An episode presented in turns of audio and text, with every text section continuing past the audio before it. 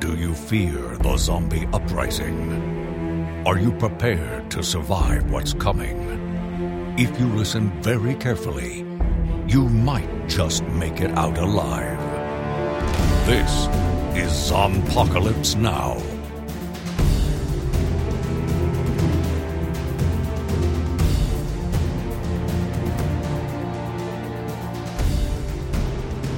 You gonna be okay? Mm, well, uh, after the third time the electricity went off, I was like, I'm just not going to put on pants today. I think that's So- fair.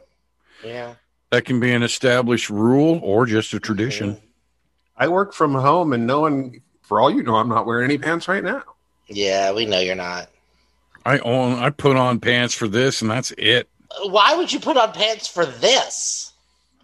Just in case I got up, I didn't. You know, Oh. I didn't want to be like. I I respect the occasion. Is what it was. What Oh. happened. I respect the occasion, so I put on pants. It's kind of. I respect the occasion as much as I would respect a trip to Walmart, which you can't find in Europe because they're hidden. Because they're not proud of them. It's not a symbol of their democracy. Not like here. Walmart is a symbol of our democracy. Let's talk about Lovecraft Country instead of politics. You got to say something. You got to say say something salacious. The the grabber. I call it the grabber comment. the grabber now. comment. Yeah, that's what I. this was the worst episode of Lovecraft Country. It was, and you can't tell me it wasn't because it was the worst episode we've seen so far. You know what I'm not going to tell you? You're What? wrong. So my question to that would be: Is that a relative thing to of all the episodes of Lovecraft Country that we've watched? This was the worst, but it wasn't necessarily bad. Or are you saying this is a bad episode? Um, Like I being am, called the dumbest Nobel laureate. Right. um, I am saying that this episode had a ton, a shit ton of stuff working against it, Hmm. and it did not rise to the occasion one time. Okay, well, let's talk I- about that. This is Zompocalypse Now. Welcome to the show, dear listeners. I am Timothy Harvey, And I'm Destin. And I'm Curtis. and the episode we are talking about is Rewind 1921. It is the ninth episode of Lovecraft Country. And The uh, penultimate lep- lep- penultimate, yes. Lots to do in a short period of time. And uh, whether or not it has accomplished that is up in the air. So, Dustin, explain. Wait, explain. penultimate? me- Wait a minute. Wait a minute. Penultimate ne- means almost ultimate. Yes. Yes. Oh, I thought that was like more somehow more than ultimate. No. Okay. It's the secret is in the word Right. ultimate. Yes. There's there's there's not more. It's not ultimate. No, you could one. say it's like you know, hey, more look, than ultimate. here's here's affinity plus one. That yeah, could but be. extra ultimate isn't a thing. What is the sound of one hand clapping, Curtis? Now it's a slap. That's what the sound of one hand clapping is. All right. So Dustin, why? Well, like I said, this this episode had several things working against it. One of which, and I think is probably the most important thing that it had working against it, was the fact that it is episode nine of a ten episode series. Mhm.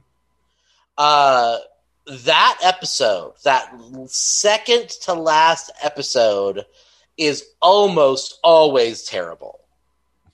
because they have to set up just enough to where we're excited about where to get us to the finale, Mhm. but they can't set anything. They can't have any cool like stuff. Like they don't they don't get the nice things. The episode nine doesn't get nice things. Got some impressive walking through fire moments. Eh. I, I say am- Pshaw to Jurnee Smollett walking through fire. I, there's Pshaw, I say. this this was kind of my my general take was here we have uh we've written all this stuff and and we've looked at our our uh our our schedule on the wall and realized oh i got to wrap this up pretty quick Yeah. let's see, how do I do that? I can't do it uh, eloquently. I can't do it subtly. I'm just going to use all of the tropes that I know and throw them in in the penultimate episode, and then episode ten will just blow people away. Well, that's the I would- hope. I would like to think that that's how this went down because they had to make this episode is about sacrifice. And I think one of the biggest sacrifices was the quality of the episode. Yes. And another thing that it had working against it is time travel episodes are always bad. Oh, I was as soon as they started in with that shit, I was like, "Fuck you, just fuck you in the dick." But Yeah. you know, Yes. All right. Fuck you in your dick's mouth. as we move into the most vulgar episode of Zompocalypse Now in a while. Um, so, first of all, this entire sequence is not in the book. Okay, this is a completely created thing. They do not time travel in the book. It's not a thing that happens. The Diana character, who is a son in the in the book, is deals with the curse is completely different, and we won't go into that. Um, there's, I have a couple of issues with this episode. First of all, and and and it's it's a tough thing to do. Did you guys ever see the um, Rosa Parks episode of the new Doctor Who series? Yes. Okay, yes, all right. So it was a really really worrying thing because a it's a being written by people from a different country about of something that's very very important in American history Mhm. that matters to American audiences in a way that it doesn't matter to British audiences. It can be important because they've learned about it and they think it matters, but it doesn't it's not their own history. It turned out really well. People were very, very pleased with how strong an episode it was, how respectful it was, and how faithful it was to history now with more Time Lords. we're just used to getting shit on by Hollywood. But we're also used to seeing going back in time and doing seeing historical periods critical events in history. And they it's just either it's too sensitive to deal with properly or the way they deal with it is is ham-fisted and it's just it's not subtle or anything. Going back and taking them to the Tulsa 1921 Tulsa riots this is an incredibly talented production crew, right? hmm They have great writers and great directors and a fantastic cast. But unless their goal was to literally traumatize the audience, to rip out your heart and and because this whole period, this event they go back to is such a monstrosity. It is such a is it is one of the blights on on American history. You can't show that. Even on this show, they're not going to go there. So, what we get, even though we see this awful thing, this is so watered down. And almost was like almost like an episode, uh, like what's the name of that movie Brie Larson was in? It's like Guns Akimbo or something. The I can't remember the name of it, and I'm not going to look it up because it doesn't matter. Uh, but it's a movie set in the 70s, and over a, a illegal gun deal gone wrong. Mm-hmm. And the first 15 minutes are the people realizing this gun deal is going to go wrong. And then the last 90 minutes is just a shootout. Okay. And and the scene where where Montrose is Montrose and Atticus are trying to get back to where the portal is. And there's a group of white people all with guns shooting. And then there's a group of black people all with guns shooting and like they're all in like perfect military stance and they were all just like you know like what are you this is so ridiculous you've made this look ridiculous Well, maybe their thought was, you know, so many people had served in the army and they were all trained in how to use them. Maybe that was the thinking behind that. Yeah, it's a, so there's just there's a lot here, and and to give them credit, this is a this is a tough thing to do. You can't just give us 45 minutes of of Tulsa in 1921 and expect to get a scale of it. And even when you've got Right. Michael K. Williams sitting there and giving this and it's it's a beautiful little monologue it feels very out of place in a show that generally doesn't have monologues Mhm. like this beautifully performed but there's this old thing in uh, in tv and movies it's called show don't tell and this is the kind of thing where there's a lot happening in this episode it's very emotional but so yeah let's get into it Okay. It turns out that D is is turning into one of the demons. Sure, her body is changing into one of the creatures. And everybody who has been a character in this season so far is now realizing that they all are it's that they're all, you know, in the same story hmm because you know Ruby's story has been separate from Montrose and Atticus and Letty's story, and even with the three of them, their stories have been separated. Separated, and you know, so now they're all in the same room talking, and they're talking about what we talked about last week. How every time that Dee showed up at so, like to ask for help, they all were just like, "No, no time. We don't have any time to talk to you." right So and they're all like i feel really bad right now and it's like well you should Yeah. So so Ruby, they say, well, gotta go to get we gotta go to Christina.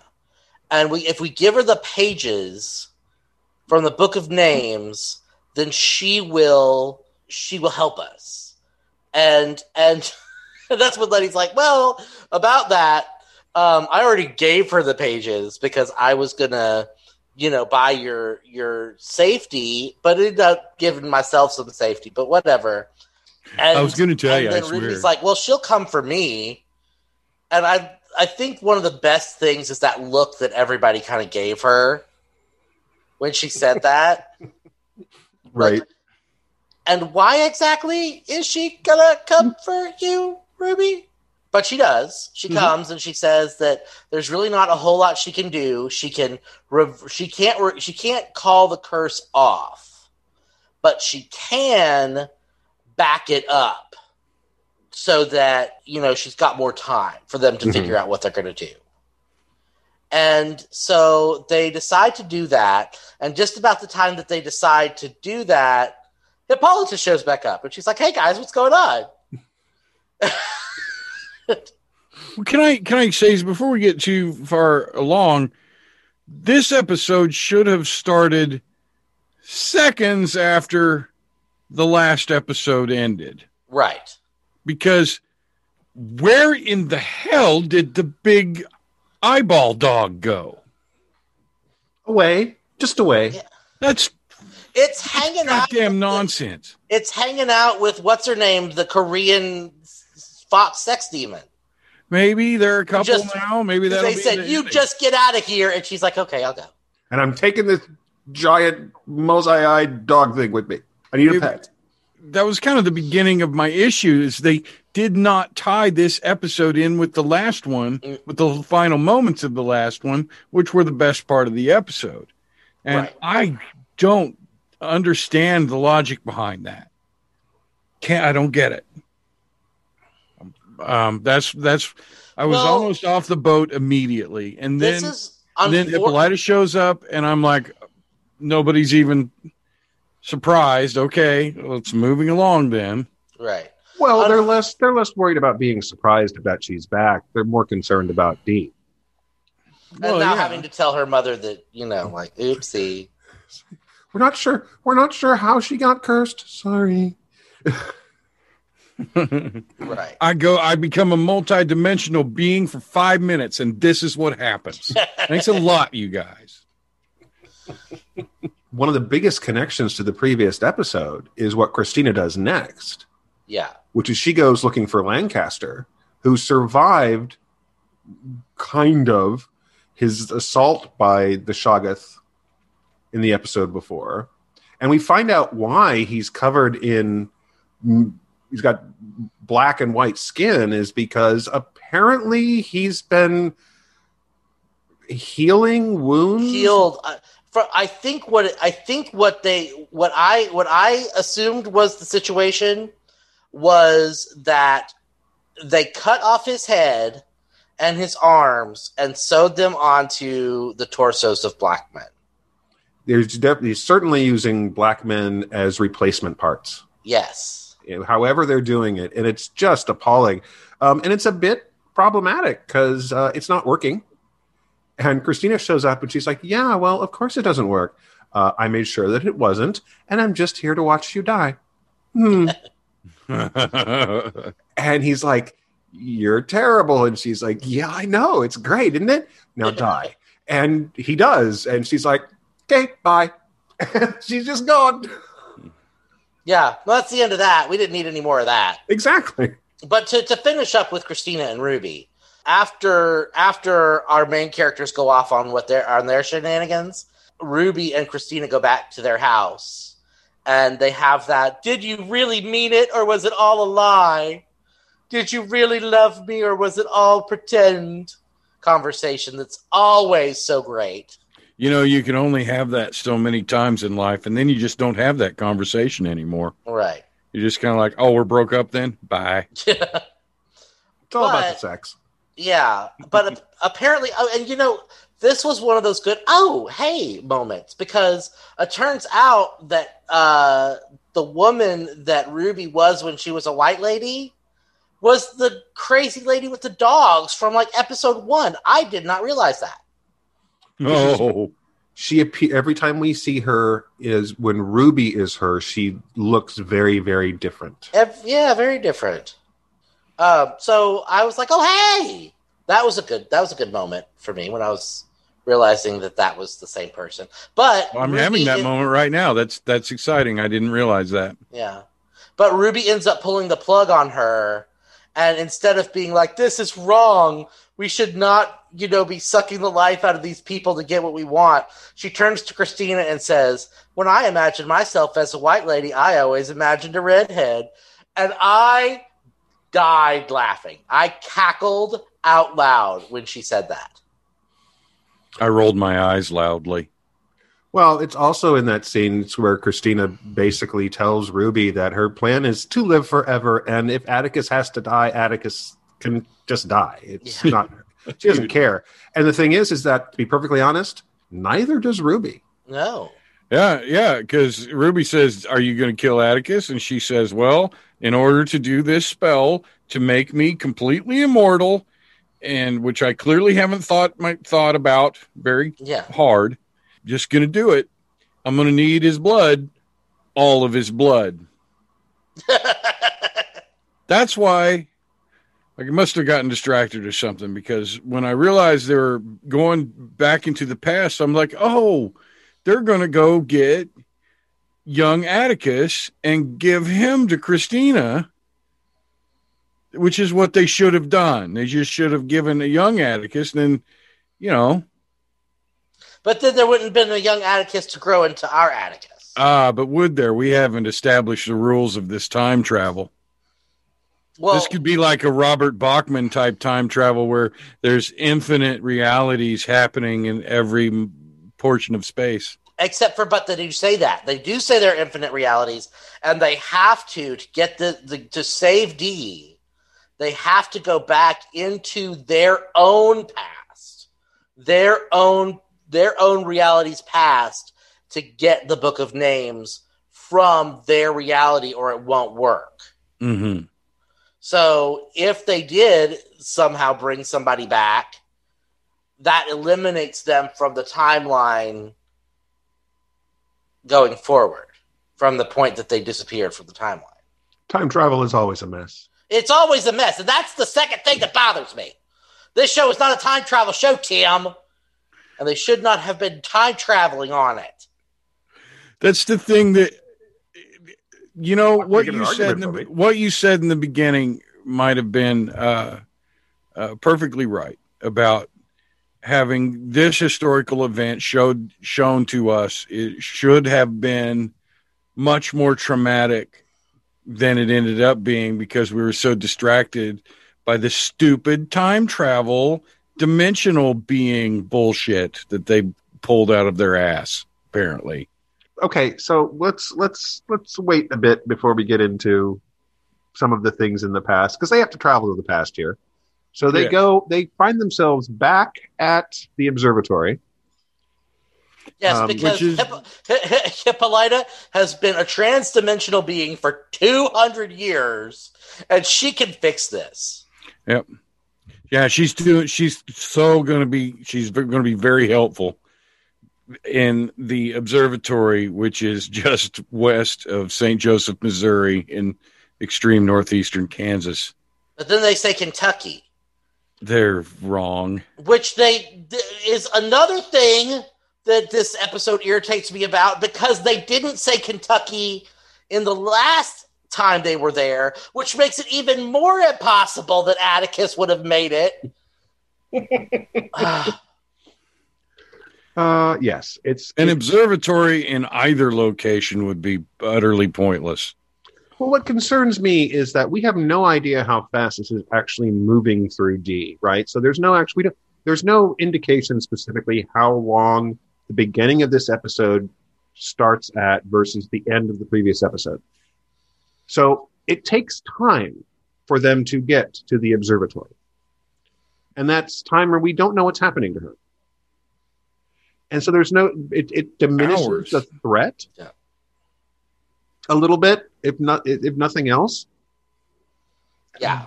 And so when they get there, she's fantastic, great. She's got, she's picked up cosmic powers, awesome. She's a, and she She opens a gate to the past. USB uh, USB 5.0 ports in her wrists. Yeah. It's the weirdest place to have a port. I would I wouldn't put, put, them, there either. No. I would put them right behind the shoulder. That would have been much more. That way, could she she could move her hands, be expressive if she needs to. Mm, Well, not to mention, if you have a short by a vein, that seems like a bad plan. yeah. That lady's magical. Anyway, yeah. So, so they go back in time to 1921 in Tulsa. Through math, I think there was math involved, wasn't Oh there? yeah, it's it's it's all super science. I mean, this this isn't Yeah. this isn't magic as much as it is her being, you know, Right. tapping into all the the the cool stuff she's learned while she's away. That's right. So, listeners, as you're enjoying your children's high school football games for the next couple weeks before state happens, just remember that there's also art and literature in the world that you could enjoy along with math. That's right. Arts and STEM, folks. Arts and STEM. They call that Steam now. Yeah, they they they, they can't do that. I don't know what STEM is. I don't know. STEM It seems is like something I don't want to know what. it is. science, technology, Engineering and math. Isn't Huh? it engineer? Isn't it engineering? Yeah, engineering and math. I mean, they must have added architecture in there because you said st- STEAM. No, they've added arts to it, and it doesn't fit. It's because they made it Steam. because the arts and the technical are different disciplines, and that's fine. Maybe we would have put Just it more of it. ASTEM or SATM. No, it's it should be arts and STEM. They're Okay. but anyway, so they're there, and again, this is where this is where things start to get really interesting and not and problematic for me.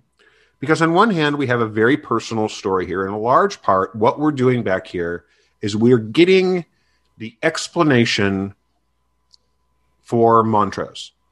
Mhm. Montrose's origin story. And you know what? We don't need it. and I don't care. Quite frankly, um, all this did for me was highlight how badly they have messed up this gay character.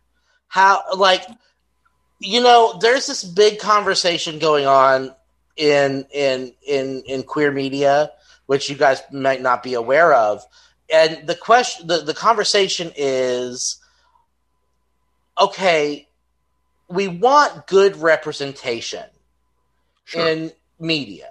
Gay people should be re- gay, trans, uh, non-binary. All that we should be represented in media. Mhm. But does that mean we always have to be represented as the hero or as a good guy? Can we have? How do you write a queer villain? Can you write a trans woman as a villain and have it work? Can you write a gay black man in the 50s as essentially a villain? Because he's not, there's no way you're going to tell me Montrose is one of the heroes of the show. Well, you know, the, the only time I've ever seen a, the only time I've ever seen a villain, uh, uh, uh, they the farther the farthest they go is ambiguous or by. Yeah, they don't really. I I don't know what they're afraid of. I think well, so there have, just to go there. But there have been, and there are people who can argue that uh, Silence of the Lambs has a at least a cross-dressing villain, right? Uh, possibly coded as trans, um, but it's also a different time. Yeah, queer coding has always been something used with villains. Right. There's a whole documentary about the way that that film has treated gay people. It's called uh, the the Celluloid Closet, mm-hmm. and it is definitely worth watching the thing that we have here with Montrose is that he is a vile human being, treats people terribly, and you know is a drunk and he's violent. There's all sorts of. He's very complicated, and you know we don't. I don't need to know that his daddy abused him and that he couldn't break the cycle. You know, I don't need to know these things about well, him. The thing is, is that we already did. We Yeah. were told these things. We know all of this information. I felt that much of the much of their little trip into the past was wasted time because they didn't reveal anything. Mhm. Well, they do, but the thing is, it's kind of like reve- it's it's like the Star Wars prequels. Yeah. Okay, we didn't need to know Anakin Skywalker's backstory. We already heard it. Obi Wan Kenobi told Luke what happened. That was all you needed. And that was all you needed to know. And it's the same thing here because you're right, Dustin. He's not a good person. And what makes his character interesting is that he's still not a good person, but he's trying to help his son. Yeah. And this is this makes him interesting. We know that he's he was violent. Abused and We know that he he lived through this stuff already. We didn't actually need to see it. And what do we actually learn from this? We learn that yes, George is probably Atticus's father. That's the most important thing we learn from this whole sequence. And that Atticus is part of a stable time loop because he rescues his father and beats up a bunch of, you know, takes a bat to a bunch of, of bigots and that Whoops the tar out of them. And that ties back into the dream sequence we saw at the very first episode. They call that a Tulsa toe tagging. Ah! Oy vey. What else did we learn? That Montrose couldn't face who he was at a young age and broke the heart of the first person he loved, only to watch them die terribly in front of them. Okay, That's have to Seconds, do it again. seconds later. yeah, it's so it's. A tra- I mean, that's tragic and that's horrid, but it doesn't change anything with Montrose. When this is what I usually when I experience things like this, I accuse the writer of showing their ass. And say, "Oh, the writer's really showing their ass on this one." Well, this is. I again, I'm not I'm not going to look it up because I honestly don't care. But it makes and this and the the the scene, the gay sex scene earlier that we talked about, right. mhm. makes me wonder how many queer people are in this writing room.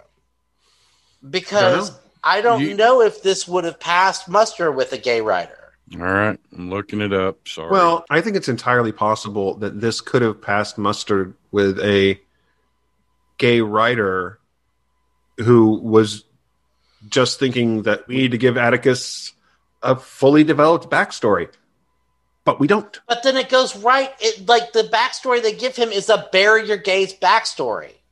It introduces his little boyfriend and then kills him literally before he even has a like he he gets a name and then he dies. okay, okay, I need to. I think I should say something, but it's going to sound controversial. But it's something that, as a as a person who has read about a billion people's uh, plays and th- things that they're working on and giving feedback for these kind of things, dramaturging things, I Mhm. have noticed something. Uh-oh. It is difficult, not impossible, and rarely achieved for one writer to write dialogue or point of view dialogue for a character of a different gender or orientation. And I couldn't help but notice that this episode of Lovecraft Country was also written and directed by women. Now, from a certain perspective, this is where I'm going to fuck up and say something that will get me canceled. I can feel it happening. But I feel like it has to be said because, in a real, very real sense, this to me felt like a woman trying to pretend to be have a male perspective. But what happens is kind of the female perspective gets leaked into a a situation, a dramatic situation uh, between a boy and his father, and it is made a little bit softer. So my only issue there, and because yes, there's definitely a challenge from people who there are many, many writers who cannot write characters from a perspective too far removed from their own. Fiction is full of writers, of male writers who can't write women, um, of female writers who look at male characters and go, "Yeah, that, that, that'll work."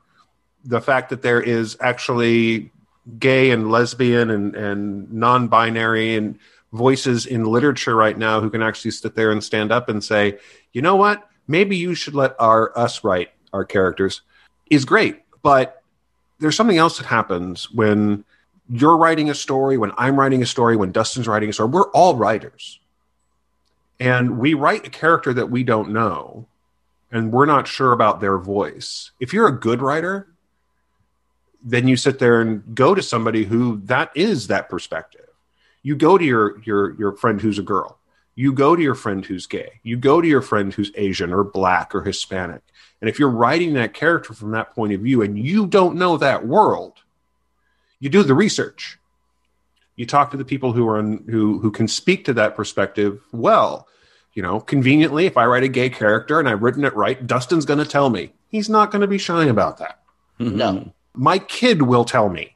You know, I I have I have a lovely set of you know lovely support group to let me know when I'm screwing up in that regard.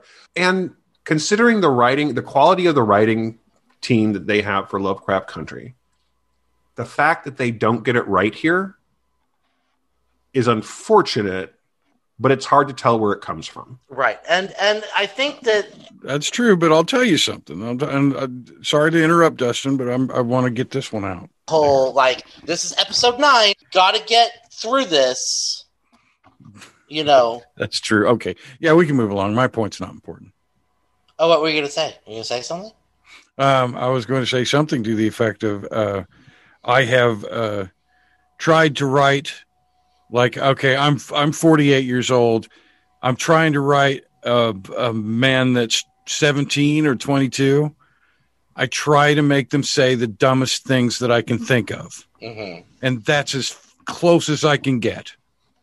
It's not.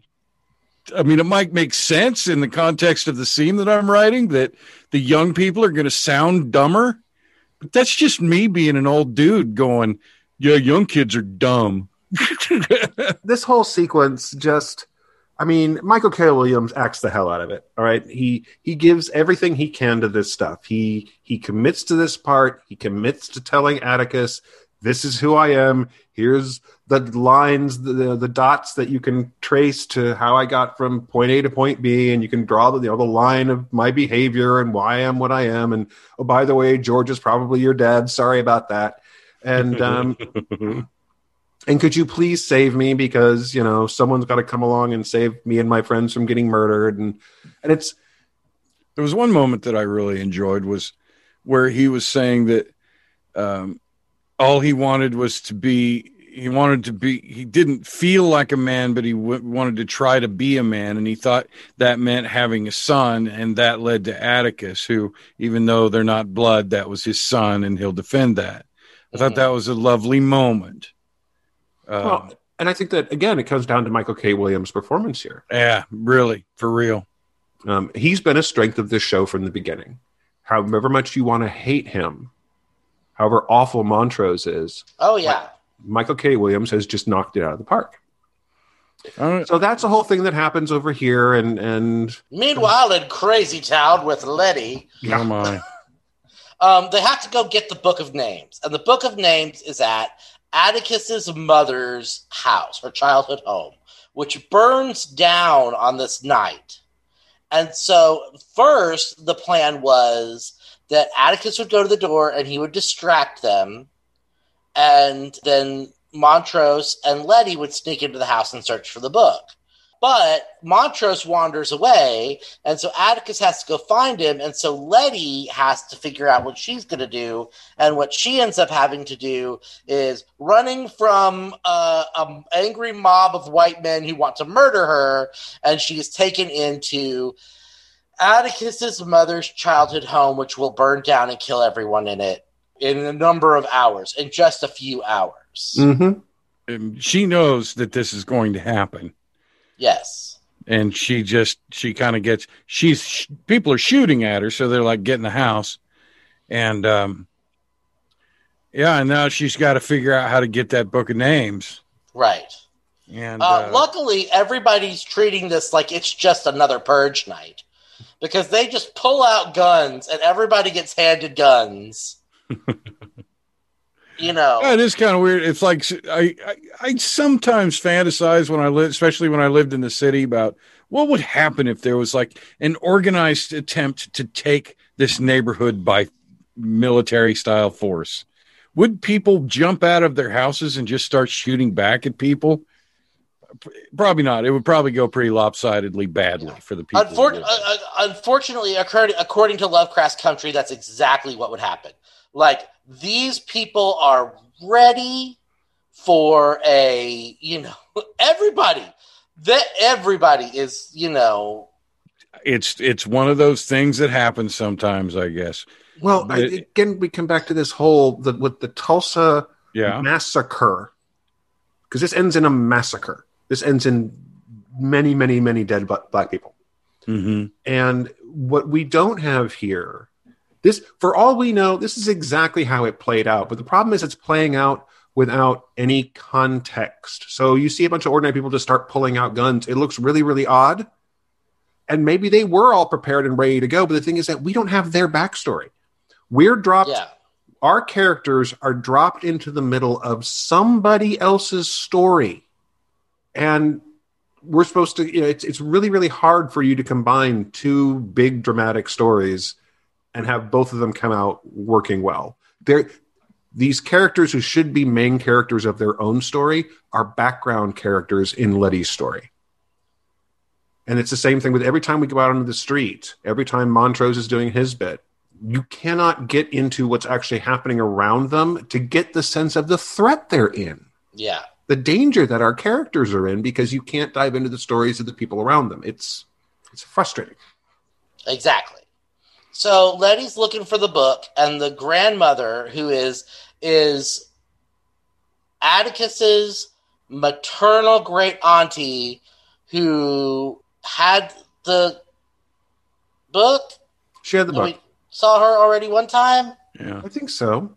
She catches her, and she's like, "Tell me what's going on, because you're obviously n- not from around here." your shoes your shoes look weird who are you I, I love the fact that it's like, yeah, those shoes aren't right. yeah. i don't think her shoes were particularly unreasonable but it was Except that they were, 1921 Fuck it. yeah, tennis shoes.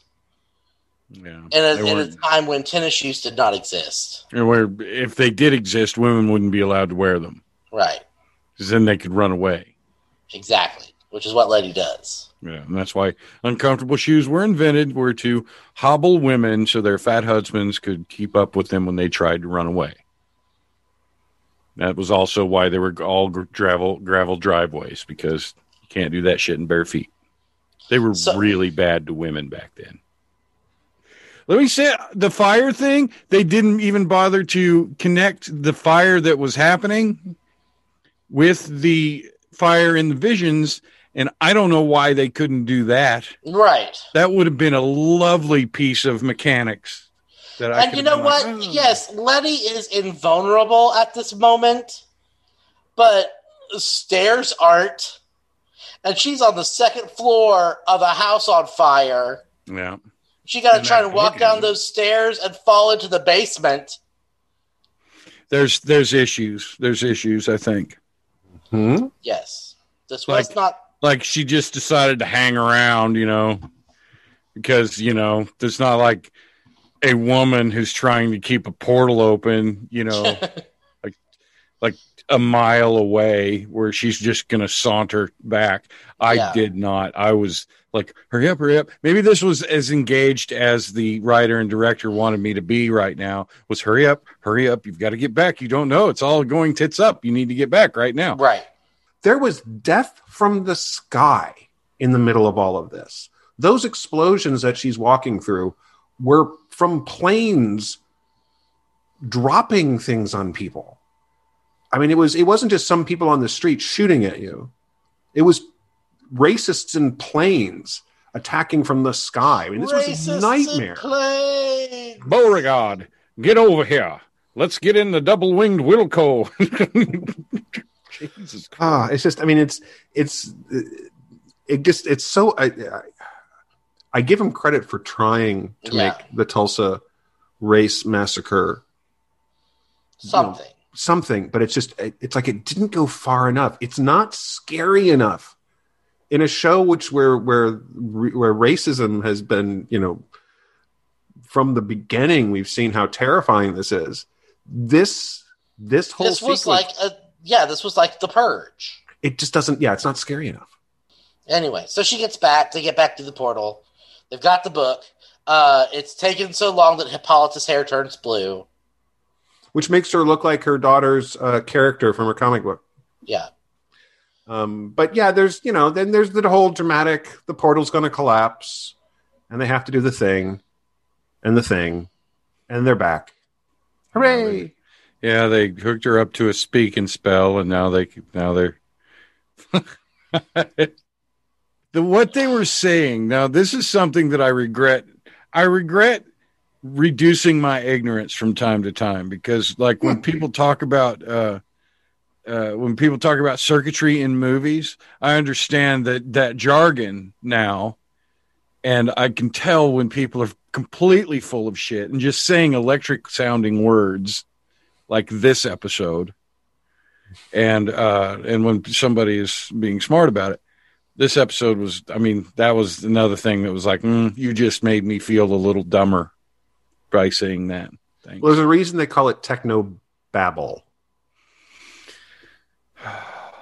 yeah but do your homework that's all i'm saying I don't know. This you is know what i'm saying they said like they, they we need to plug it into the circuit board and then they they go well where's that well that's me and then she shows her rest and she's got usb 6.0 ports in them Yeah. and um, I'm like, that's not what a circuit board looks like.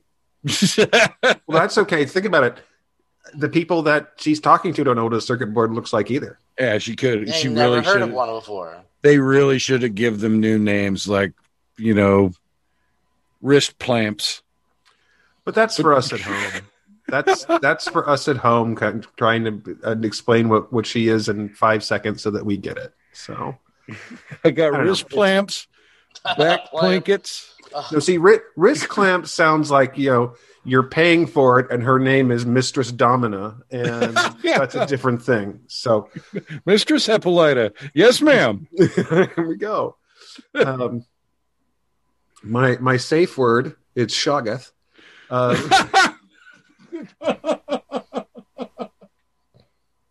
oh, dear. that tickled me. And where was that thing when he was in danger in the twenties? um, not not around yet. I don't know. We have I will say that even though I feel like this episode was not the best, it was serviceable enough to where I'm we're we're gonna make it through the series. well, yeah. There's only one episode left. Yeah. there's two really great performances in this episode. And one is Michael K. Williams, and the other is uh, Jurnee Smollett. Everything everything Letty does in this episode is consistent with the rest of her performance. Yeah. She's just great Yeah. throughout the show. But Michael K. Williams gets his moment to shine. It's unnecessary. It's always great to see him act, but this was this was not necessary. Mm, harkens me back to that other clunky episode. Well, and there's a there's a missing story here. There's one one of the stories that has not been adapted is focused on Montrose. And it's a completely different thing. It's not about his past as a gay man. It's nothing like that. It's a completely it's just one more It's piece that of one time he went to the circus. no, no, it um Montrose at the circus, and he has I feel like- candy. I feel like like uh, at this point I feel like I've felt like a lot of times with a lot of series that I you know fallen in love with the first half of the season then I feel like they're letting me down now. Mm, because they stopped trying. They stopped or or as this series has gone along maybe they've had more and more input as time goes by and that always ruins a series and that I don't know why that can't sink in to Hollywood dickholes who like to put their little two cents in on everybody's script. Leave them alone. Let them do their vision because I feel like this has got somebody's boot on its neck and it's not allowing it to fly. I think the other thing we have to bear in mind that so many shows, we've got such a high standard now for shows that are making it to the screen. And we forget that some of the shows that so many people love had really rocky first seasons. And if you've only got 10 episodes, and that's what your budget is for, it's what the time for your actors is, not every one of those 10 episodes is going to be a star. And, you know, we, By the way, there will be a second series to this. There will. Yes. Yeah, there, there's another website that we're familiar with that apparently talked to one of the actresses on the show. I'm going to say I'll believe it when it happens. Yeah. Um, but I'm not saying I, I certainly wouldn't mind more of these characters, but we'll see how it plays out in the next episode. I don't know. I mean, there's a lot. There's a lot they've got to do in the last hour. I'm I'm worried. I'm worried that the last episode is just going to end up pissing me off. Oh, Like like they like a situation. This see this is the thing, man. This is a thing in the world. People don't know their ending before they start writing the bulk of the story. Mhm. It's they're not going to be able to save it at the end. They could write the coolest shit in the world, but if they don't know how it's going to end, how in the hell are they going to make that compelling or be the big payoff? Because you have to, at the end, you have to pay off what you started at the beginning. right. well, there is an ending to the novel. They've stuck pretty close, broad strokes somewhere, very specifically other places to the arc of the novel. You think they're going to land in the right place, Tim? It's uh, if they end it the way that they end the novel, it will work. I will say it's here's my prediction. Okay. It's going to work because of the performances. Because there's going to be some interactions if they hit if they hit the same beats that we've already seen. We're we're lucky this cast is so good because because they're going to have to sell it. They're going to have to sell something which I think works really really well on the page. On Well, the I'm- page, it's it's it's an ele- it's an ending that's elegant as hell. well, let me But just Yeah. Let me let me just say that I'm, you know, I apologize for the th- things that I may have implied about female writers writing male characters. Um, my personal experience doesn't necessarily equate a general truth. So please don't Hmm. don't listen to an earlier episode, find my number and decide to chew my ass for being insensitive or something, please. I don't. I mean, I don't necessarily. I don't necessarily know if if you bring up the fact that this might have been out. This kind of interaction might have been out of the wheelhouse of this particular writing staff. Is that that bad? Well, I, I, don't know. I, I, sometimes paint myself into these um, rhetorical corners, and and because uh, I didn't like it either. I didn't think it worked either. Yeah. No, we all said it didn't work. We're just well, we're just waiting to get to the end of this now. Yeah. Well, but the thing is that we are at the end of this. There's there's nothing more to this particular episode. Right. And we're just going to have to see what happens with the next one. Overall, we're nine episodes into a 10 episode series. This has been a really interesting series from the beginning. However, it ends, I'm glad we watched it. Oh, me too. And we and very soon we get to go back to uh, to the the Walking Dead's. Which means we might are... be looking back at Lovecraft Country and going, God, you remember how good we had it with Lovecraft Country? That's exactly what I was about to say. All right, folks. Well, we have pretty much exhausted everything we can say about this episode of Lovecraft Country, and we are going to just look forward to the finale. Thank you, as always, for listening to the show. You can find us on Facebook. You can find us on Twitter. You can find us on podcast.com and Apple Podcasts. You can leave us a rating. You can leave us a comment. Ratings and comments actually do help other people find the show. That's always useful. And we would love to hear from you if you are enjoying the show or have your own issues with this episode. Uh, we'd love to hear that. You can send us a message. That would be great. As always, we appreciate having this fun group of people to play with. Dustin, mm-hmm. thank you. Thank you, Tim. And thank you, Curtis. Thank you, Tim. You mind if I do a plug? Sure. Um, hey, gang, why don't you, when you get bored or are traveling, enjoy a nice audiobook? I would recommend The Scarecrows of Golden County by Jason Krager, narrated by yours truly. Listen in the car, listen in the shower, listen by yourself or with friends. Audible.com coming soon. Excellent. I'm glad it's getting out there in the world, Curtis. That's very cool. Well, fingers crossed, man. I've started my I got my contract for the next one and I've started reading it and doing the research on that. So it's actually a prequel to this one. So very cool. All right, folks. Thank you so much for listening to us, and we will see you guys next week on our next episode of Zompocalypse Now. Yay!